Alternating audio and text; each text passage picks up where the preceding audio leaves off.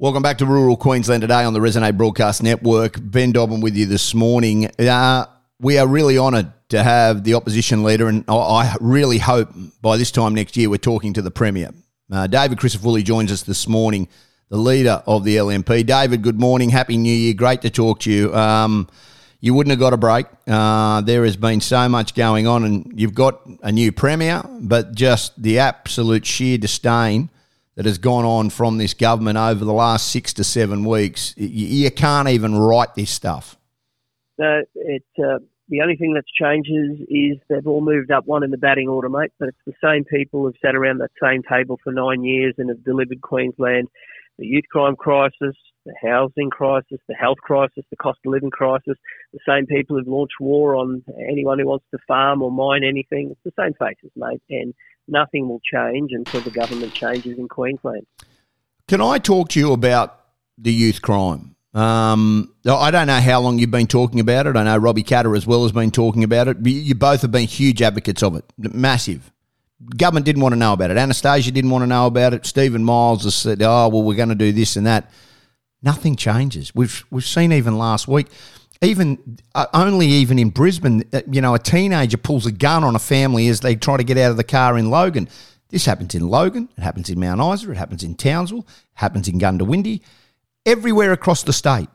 Yet they think that, oh, well, we're going to tougher sentencing. That'll fix it. That'll fix it. The jails are full. They're busting at their seams.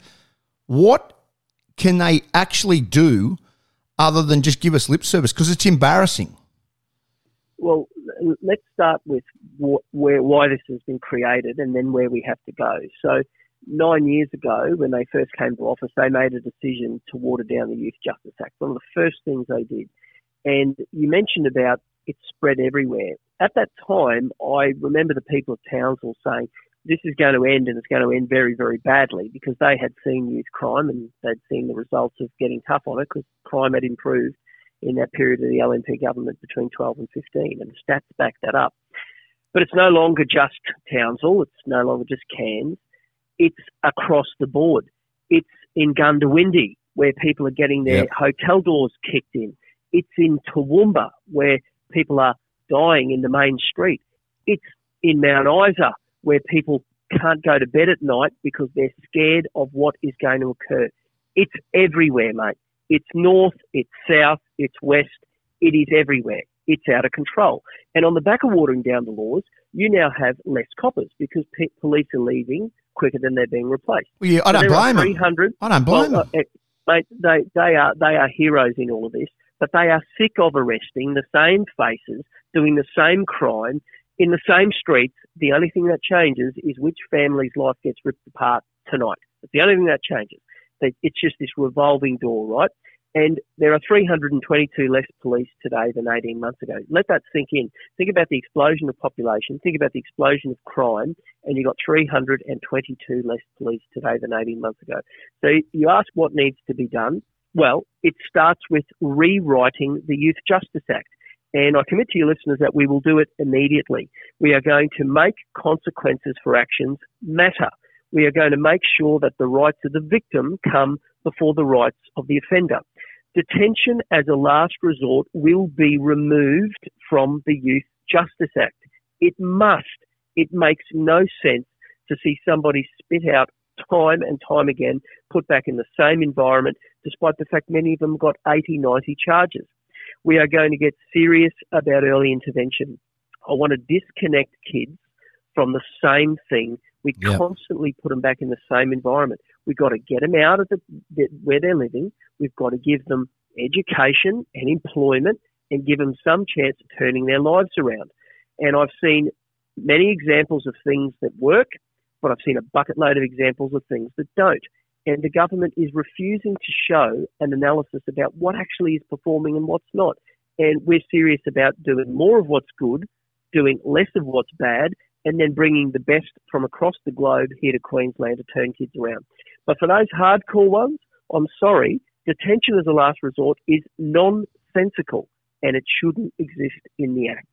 Yeah, I, agree with you 100%. And it is an area that we are constantly talking about just along. David, you, make a lot of sense around the youth crime. I'm going to leave the health out of this chat. Can I just talk about the fact that you know the setup that took place? Uh, you've got a new premier in in Steven Miles, and with a catastrophic situation that's going on in far north Queensland, um, it doesn't matter if, if you're in charge of the state. You don't go on holidays. Now we saw Scott Morrison absolutely crucified. In a lot of ways, that destroyed any chance he had of leading this country because he was away with his family. So, what's good for the goose has got to be good for the gander. Steven Miles stepped off the ship when it was needed a captain more than anything. And it's embarrassing that he is leading our state with those kind of. He's been in the job for four weeks and he does that. And Dobbo, who was the person who led the charge against Morrison during that period? It was Miles as deputy premier.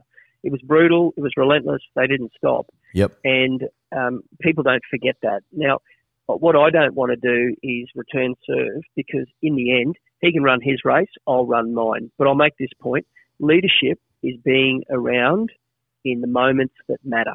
That's what being a leader is about and uh, my community was hit really hard in the northern Gold Coast, and um, to see the resilience, unbelievable, was was yeah, mate. I, I've been through a lot of cyclones, having spent most of my life up north. I've been through a lot of cyclones, and the damage was really, really intense. And you know, I spent a lot of time up on Mount Tamborine with Johnny Krause, in Coomera, with Michael Crandon. We've gone through all those areas. It's it was really, really severe. And to see at the other end of the state, in places like Degarra, um, still crying out for help, mate. Queensland got absolutely pummeled. You can't feel that on the end of a phone line. You can't understand that by reading a briefing note. You can only get that if you're there, if your boots are on the ground, if if you can have your shoulder, have someone's tears fall on your shoulder. That's when you understand what needs to be done.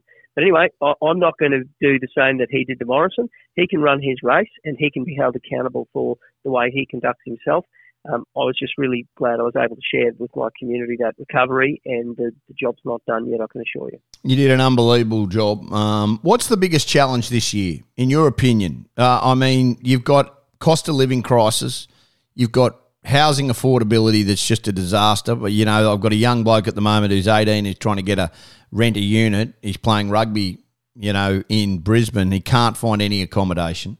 You've got families that are actually living out of their cars. You've got a health system that's on its knees. You've got youth crime. I mean, where do you start, David, in trying to tick some of these things up? And now we're getting to the system where the, the, the Olympics, like, I mean, I read a story this morning that, you know, the infrastructure that needs to be built for the Olympics, we, we, the clock is ticking. So are we having the Olympics? Is it not happening? Like, you know, it is just like Rafferty's rules at the moment. Well, let's go through some of those. You, you, you, mentioned about youth crime. We've spoken about that already. But today we've got new figures that show break-ins are up 54% since these guys come to office. That's just dire. So you've got a generation of people living in fear. Let's go to health. Worst ambulance ramping in the country at 43%. And they've closed nearly 40 maternity services. So a whole heap of your listeners uh, aren't able to have a baby in the same uh, hospital that they were born and I'm just not comfortable with, with that. And places like Biloela have now been on bypass for over 500 days. That's not bypass, that's closure, I'm sorry, and, and that's where they've got to. And those places deserve to be able to have a maternity service. I'm just not comfortable with that, and we have to we have to make sure we restore that and show people in the bush that they matter. You mentioned about housing.